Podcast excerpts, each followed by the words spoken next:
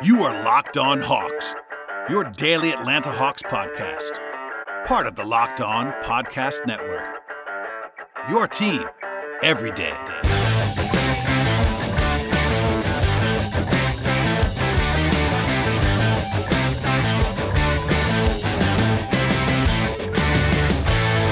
Hello, friends. Welcome to episode 892 of the Locked On Hawks podcast. I am your host, Brad Rowland. I am the managing editor of Peachtree Hoops, as well as a staff writer for Dime at Uproxx, covering the NBA, college basketball, etc., etc. And thank you, as always, for joining me on the podcast. I know I might have some new listeners today after the regular season opener for the Hawks, and welcome aboard.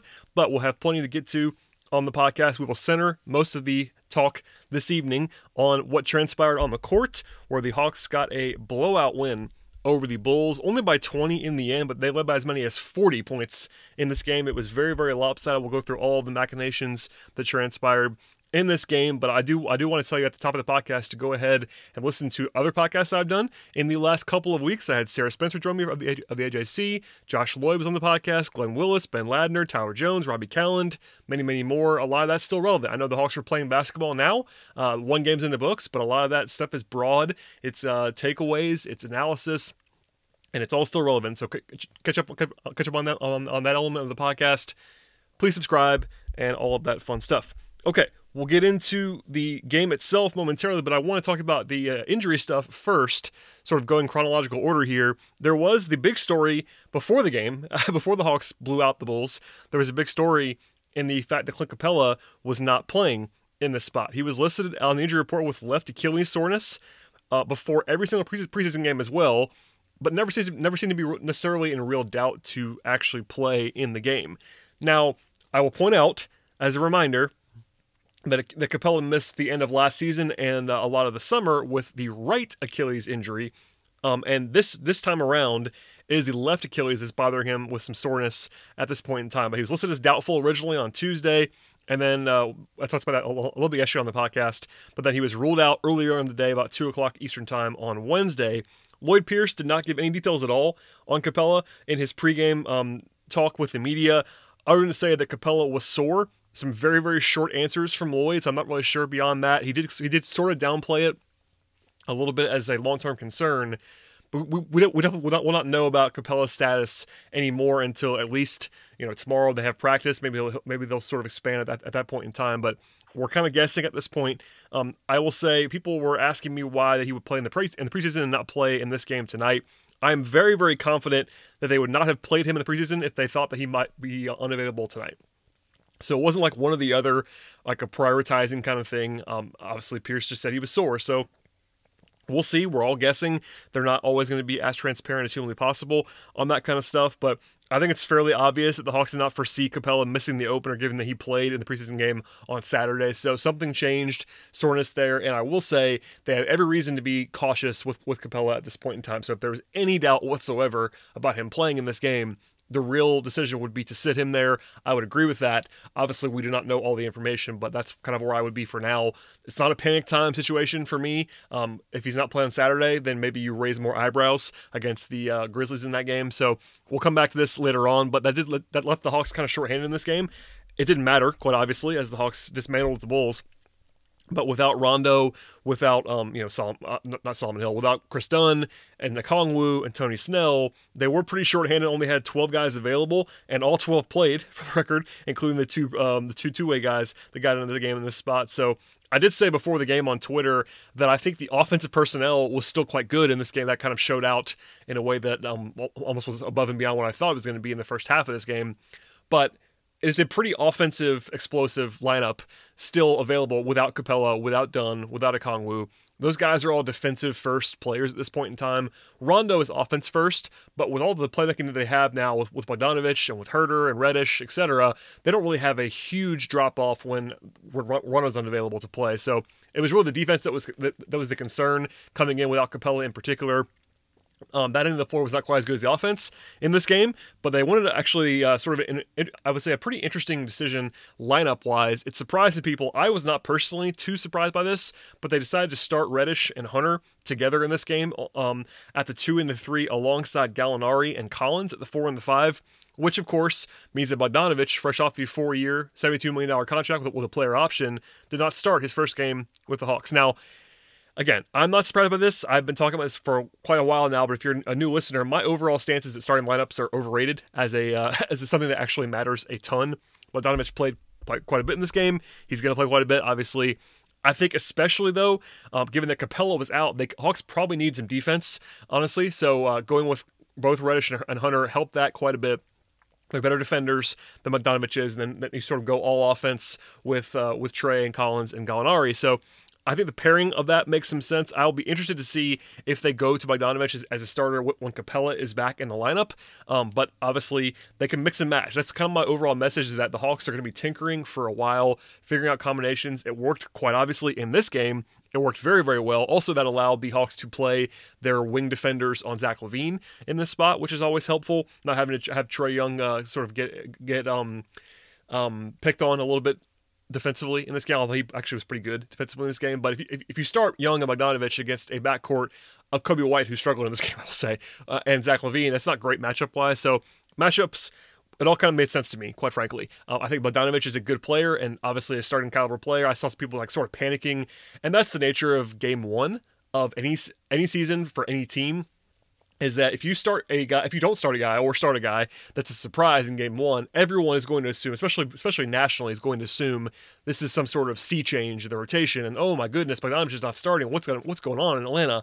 And I would not say that at all. I think that's important to point out. If he starts on Saturday, I won't be surprised. If he doesn't, I guess I won't be shocked either. But it's just one of those things where I'm not gonna tell you that's a, that's a big deal right now. Also, worth pointing out that without Rondo and, and Goodwin, uh, actually, Brandon Goodwin was on the injury report this game. He, he, actually ended up playing quite a bit. But that also makes even more sense because Bogdanovich is sort of the backup point guard in that respect. So maybe that allows you to run the second unit a little bit easier, rotation wise, etc. So I've been banging the drum for weeks and months that starting lineups are overrated and the Hawks would use different combinations. I stand by that now. That's pretty, uh, pretty obvious to me even before this night, but I will uh, reflect on that even more after what they did in this game. So that's a long preamble, I know, but I wanted to tackle all that, some broad stuff coming out of the uh, pregame festivities. After a quick break, though, we'll get into the blow by blow of what was a fantastic performance for the Hawks, at least for three and a half quarters in this spot. But uh, first, a word from our sponsors, and the first of which is betonline.ag. The NFL season is winding down, and the playoff picture is becoming much more clear by the day. And there's only one place that has you covered, and one place we trust for all of our handicapping needs on this podcast, and that is betonline.ag. You can sign up today for a free account at betonline.ag and use the promo code locked on for a 50% welcome bonus with the site. On top of the fantastic opening week and Christmas Day slates in the world of the NBA, there's a jam packed slate of college basketball games almost every day, and college football is still in the center of the sporting landscape with bowl games, and of course, the upcoming playoff that's on the way very, very soon. And from there, week 16 of the NFL season is coming this week, and there are some fun matchups to handicap from Vikings Saints to Colts Steelers, Rams Seahawks, and even Falcons Chiefs. Beyond that, there's a full menu of offerings from BetOnline on any sport you can think of. They even have player props, live wagering, futures, and exotic offerings. Do not sit on the sidelines anymore. Get in on the action with BetOnline.ag today, and don't forget to use the promo code Locked On to receive your 50% welcome bonus on your first deposit with BetOnline.ag. BetOnline, your online sportsbook experts.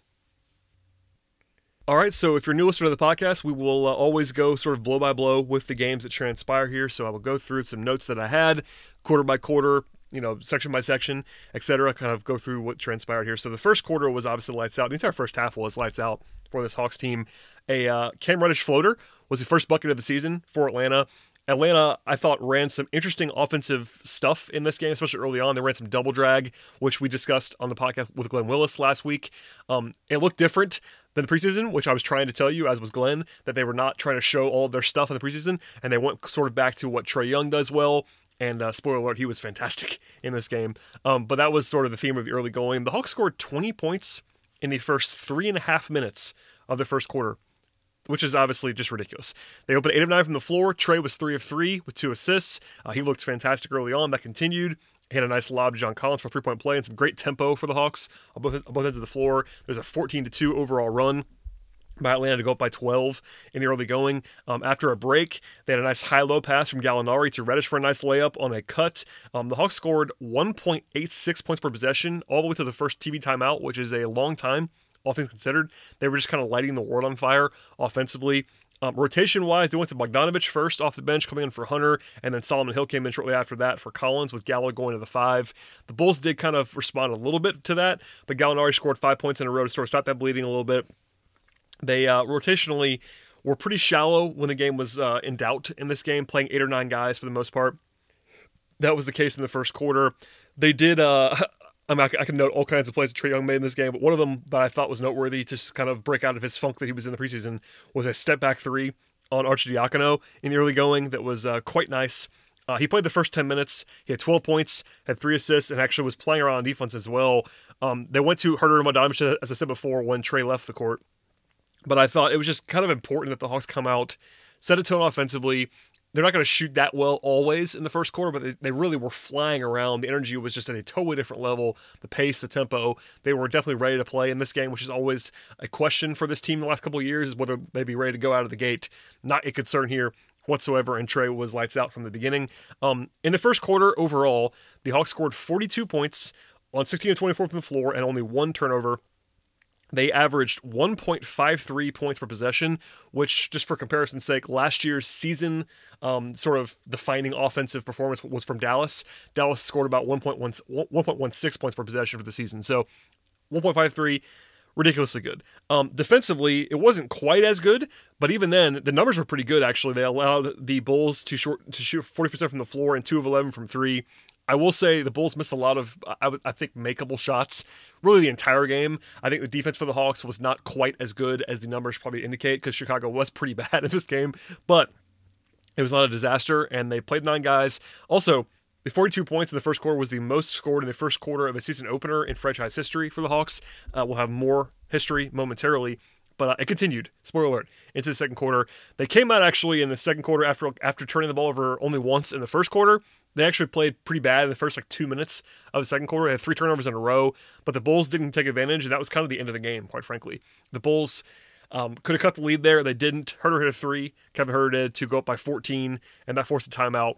And then out of that timeout, the Bulls missed some more chances, I think, to cut into the lead. And then Bogdanovich um, sort of broke out with an 8 0 run by himself with two threes and a fast break layup. And then uh, in short order, it was out of hand. The Hawks played some good zone defense, sort of a 3 2 look with uh, either Cam or DeAndre or both at the top of the zone. And that, they ran a bunch of that in the second quarter. Um, a nice r- drive and finish that I made note of from Reddish as well. He had some nice moments in this game. Then a 13 0 run by the Hawks to go up by, uh, by a 74 to 46 margin. And that was basically the end of the game. Um, they they led by you know a ton. They scored 40 in both quarters, which is kind of never happens. Quite frankly, the first half they shot 66% from the floor and 10 of 20 from three with 15 assists. 83 points before halftime. They tie the franchise record. Yes, the franchise record for points and a half with 83. Also, they uh, they scored at 1.48 points per possession, which is just ludicrous. Last year, there were two games, full games, in which the Hawks scored 86 points in a full game. Tonight, they scored 83 points in the first half. And uh, the balance was impressive, too. Like It wasn't like it was a 50 point quarter. 42, then 41. So uh, pretty just balanced and dominant offensively. Trae Young, I said this on Twitter. I think I still believe it. He might have had the best half of his career in terms of overall level of play in the first half. He's obviously had some bigger moments in second halves with the game on the line and some comebacks and all that stuff. I, I, I will totally grant that. I'm talking about just overall total command, overall performance, both ends of the floor, efficiency, etc. He had 27 points on 14 shooting possessions in the first half with five assists. He, I thought he competed defensively. He was just pretty much perfect in the first half. Lloyd Pierce kind of joked after the game on Zoom that there were two or three plays that he could recall um, that Trae did not do perfectly well, but then he kind of followed that up with, by saying, "Look, if there's two or three plays that I can remember, that means he was incredible," which, which is basically the case. Like Trae was absolutely, you know, near flawless. You can't say too much about the way that he played. He was just completely ridiculous in this game in the best possible way in the first half, and really the entire game. Um, elsewhere in the half, Collins had 12. Reddish and Gallinari had 11 each. Eight for Bogdanovich, six for uh, Hunter, eight for Huerter. They forced 11 turnovers before halftime. And again, I think the defense was not particularly awesome before halftime, which is to be expected, again, without Capela and Dunn, etc. But they did enough. And when the offense is going the way that it was, nothing else matters, quite frankly. And uh, if you're going to score 80 and a half, you're going to be in good shape. Um, after halftime, we will have less detail because the game was pretty much over um, with a within just a few minutes They uh, actually had a coach's challenge successfully by Pierce early in the third quarter on a foul that was on Collins originally. They swung it actually back to Zach LaVine for his fifth foul, and then the Hawks got a dunk on the next trip off a really. I, I, I thought it was a pretty gorgeous uh, set by Pierce coming out of that out of that um, stoppage, and then at one point Trae Young had 33 points and only nine field goal attempts in 19 minutes of play.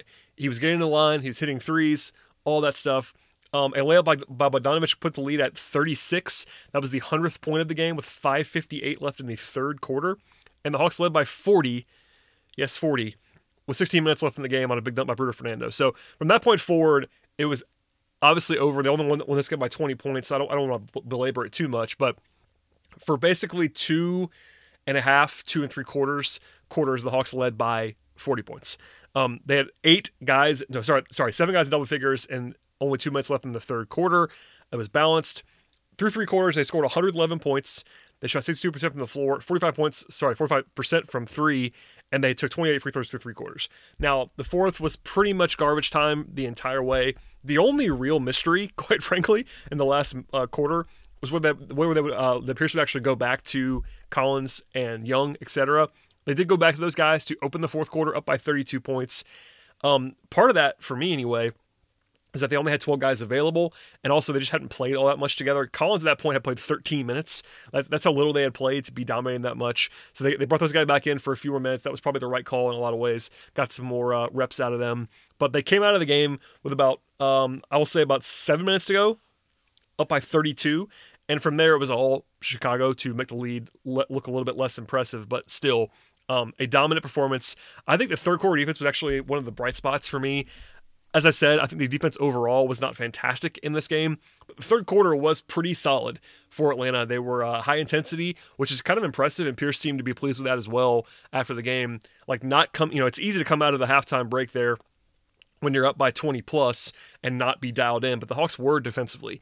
Um, they weren't quite as dynamic offensively in the second half. But third quarter was fine. They still won 28 to 20, and I think that was the high water mark for for me defensively in this game was the third quarter. So yeah, I mean, lots to get to individually, but uh, broadly speaking, the offense was ridiculous. Even with the garbage time in the fourth quarter, the Hawks scored a 1.17 points per, per, possession for the game. They held the Bulls to less than a point per possession. Um, they shot great. Um, too many turnovers, but a lot of those were late. So no real concerns. Uh, a fantastic outing for the Hawks overall. That's not breaking news to anybody, but we'll talk about the individual play in a moment. But again, you don't want to go too high or too uh, low in any, in any case. I'm a big proponent of kind of staying level throughout the course of a long NBA season, but you have to be excited with the way the Hawks play offensively in this game. Full stop. I was joking a little bit about this, but you know, it was kind of like the sky was falling at, at points in the preseason on Twitter, uh, in my in my mentions or in, my, in, the email that we have for this podcast, lockedonhawks@gmail.com. Uh, there were some frustrated people out there that were kind of worried and uh, sort of softening expectations, etc. And then, of course, by halftime of this game, it's like the Hawks are going to win the championship. So it's always funny, but they, they played great. I mean, there's I'm not trying to for once I'm not going to rain on the parade a little bit here. The Hawks played fantastically in this game. They had to follow it up on Saturday. Everyone was pleased. Quite, you know, it's very easy to see why we'll see how they play on Saturday against Memphis. But um, broadly speaking, you can't ask for more. And we'll talk about the individual players momentarily. But first, a word from our sponsors on today's podcast. All right, we'll dive in here to the individual play as we always do on the podcast. Some notes. Uh, everyone was good for the most part that played real minutes in this game. The uh, last five minutes of the game were played by Nathan Knight and Skylar Mays. I'm not going to pick those guys apart. They were not great, but they're you know congrats to them for making their rookie debuts as two way guys. Um, future's bright for those guys, so congratulations to them. Uh, Brandon Goodwin did not play fantastically. He played 13 minutes off the bench. He was the kind of guy who's really the only guy in the, in the rotation that did not play in the spot. Again, they had 12 guys available. Really, really only 10 guys off the main roster, and they played nine for the most part. Goodwin played um, as a uh, a very very short like defensive replacement for about a few seconds in the first three quarters, and then he sort of came in late and played a lot. So he was not fantastic, but he had four assists. There was there was some nice flashes from Brandon in this game. Um, Bruno Fernando had a rough first stretch, but was better after that. They sort of used him uh, in the way that he could possibly be used as sort of a uh, you know, DHO guy, etc. Uh, defensively, he played hard, I thought. Had 5.7 rebounds, two steals, and an assist. I thought he was just fine for Bruno, which is all you can ask for. Um, I was interested to see what they were what they were going to do with Bruno. Um, I wasn't sure that he was going to play a ton, and he probably wouldn't have played as much as he did if not for the blowout nature of this game. But he, he, he got in the game when it was still when it was still competitive, so they didn't go away from him entirely. But the, you know, the first stretch they went to Solomon Hill as sort of the third big and he played more in this game. That was indicative. I think that Solomon Hill is just better than Bruno. They're not like one versus one positionally, but considering both Collins and Gallinari can play the five, um, I think it was pretty obvious that Pierce trusted Hill a little bit more than Bruno, which makes sense. He's a better player at this point in time. Although he was quiet, Solomon Hill, while we're, while we're here, did not score in this game. He's the only guy other than uh, Mason Knight that didn't score in 28 minutes. Only took three shots, missed all three threes, but had three rebounds, uh, had a block shot. He was just himself calling out de- calling out defensive stuff, being in the right place at the right time. He wasn't great, but he was he was out there and doing the right stuff that you would want. Bogdanovich, 15 points, seven rebounds, two assists, and a steal in 25 minutes. He was 5 12 from the floor, 3 of 8 from 3, so reasonably efficient, nothing crazy. That's the line three times. Um, he had most of his damage was done in about a three minute stretch, but uh, you know he's he's under control. Pierce sort of praised him for always being sort of steady, um, playing at his own pace, etc. I thought he played just fine off the bench. And Kevin Huerter I thought was good in this game. Like nothing overwhelming in terms of numbers 11 points, four assists, and a steal in 27 minutes. But I thought he was pretty solid on uh, both ends of the floor by his standards. Two six from two six from three, four ten from the from the field. Again, nothing crazy. It was actually just a net uh, net neutral. In fact, Bogdanovich and Huerter were both zero in plus minus, which tells you about the uh, the starters in this game and how good they were. But those guys played fine, and they uh, were able to handle the ball in Trae Young's absence and have six six assists between the two of them. That's just fine as well. To the starters, we'll save Trae for the end. Um, Gallinari. Just fine. 13 points, 4 rebounds, 3 assists in 24 minutes. Only took 6 shots, got to the line 4 times. A very Gallinari night, plus 31. John Collins played 18 minutes, through three quarters, he had played 13 minutes, which is crazy. But he had some he had some foul trouble. Had four fouls in this game. Still played very well. 14 points, four rebounds in 18 minutes. You can't really ask for much more than that. He finished everything. It was good to see Trae and John Collins find their uh, pick and roll chemistry that they've always had, but they hadn't uh, showed a ton of that in preseason. So that that's definitely locked in again after what we saw today. Um, DeAndre Hunter, 11 points in 26 minutes, was 5 6 on the floor, 1 1 from three. Kind of just did DeAndre Hunter stuff. Played well, three three rounds and an assist. Uh, he was plus 40, by the way, which is a, um, yes, not a misprint, plus 40. The Hawks uh, PR team said this along, but that's a franchise high since at least 2002, 2003 for the Hawks. Is I guess that's as far as they can go back with plus minus stats. But that's you know almost 20 years, and plus 40 is a franchise record for um, for that category. So shout out to DeAndre Hunter for some uh, history on this evening. Uh, Cam Reddish played very well. I thought 15 points, six rebounds, two steals, plus 27 in 24 minutes. Um, as usual, Cam had two or three plays that will make you scratch your head when he just tries to do too much. That, that's not the worst thing in the world. He was he was aggressive. I think defensively, he's uh, he's always a pest in the, in the best possible way, and he really sort of he sort of flashed some stuff. A couple really nice drives, good cuts, and um, some smooth three point shooting. I know he he only took three, but they all look good and confident to me. So I thought he played very well. And then finally, Trae Young, as I said before, his first half was just like an absolute um, maestro performance, but ended this game with 37 points, seven assists, six rebounds in 26 minutes, 10 of 12 from the floor, 5 6 from 3, 12, 12 of 14 from the free throw line. You know, what are you gonna what are you gonna say?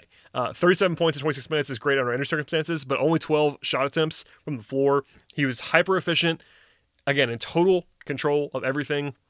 He absolutely eviscerated Coby White, um, really on both ends of the floor. Like, I think Trae was not like incredible game changer defensively, but I thought he played pretty well defensively for him. And then just the fact that he was basically throwing a no hitter in the first three quarters of this game. Uh, what else are you going to say? This is the high water mark for him so far. Uh, obviously, you can't bank on this happening every night, but I'm on record as saying I think Trae's going to be um, an All NBA guy this year, that kind of level of play. And he showed it in this game. Um, again, I was not worried, and, and I said this on the podcast, I was not worried at all but he did struggle in the preseason, and I guess you have to throw that out completely. Like there's no rhyme or reason, but uh, I think he was like as bad as he's been in quite some time. Those games did not matter, and it was very obvious that he didn't really care as much. I I'm not sure if it was just effort or what, but he, he, he didn't play very well. In this game, though, that's all gone. Uh, he was very, very good in this game. And uh, I will leave it there for now. I, I probably do another half hour on Trae Young's performance in this game, but let's just say that uh, it was it was incredibly impressive what he was able to do on this night. So that will do it for the individual portion of the podcast. I will just look ahead briefly to the rest of the week. This will be the final show that I do until after Christmas because of the break and the holiday. I'm not going to do another pod on Christmas Eve, so my apologies on that. Um, I usually am here for 45 shows a week. This is the fourth show of the week, so n- no problems there. I have not tried to uh, underperform in this spot, but it is, it is Christmas, so I'm taking the day off tomorrow. Um, I will have a podcast though after the game on Saturday. The Hawks go to Memphis, where they did not play particularly well in preseason, and uh, Pierce has acknowledged multiple times that that's uh, it's been a tough matchup for them in the last year and a half or so. So that'll be a good test for the Hawks against a Grizzlies team that is talented. They have Ja Morant, of course. That's the headline matchup: is Young versus Morant, who was also, by the way, Ja was great tonight. Uh, I didn't get a chance to watch that game, but I saw a couple of highlights and, he, and his stats, and he was uh, very good as well. So that'll be a, a high profile showdown. It's a 5 o'clock p.m. Eastern time tip off, so kind of a weird time slot in that one.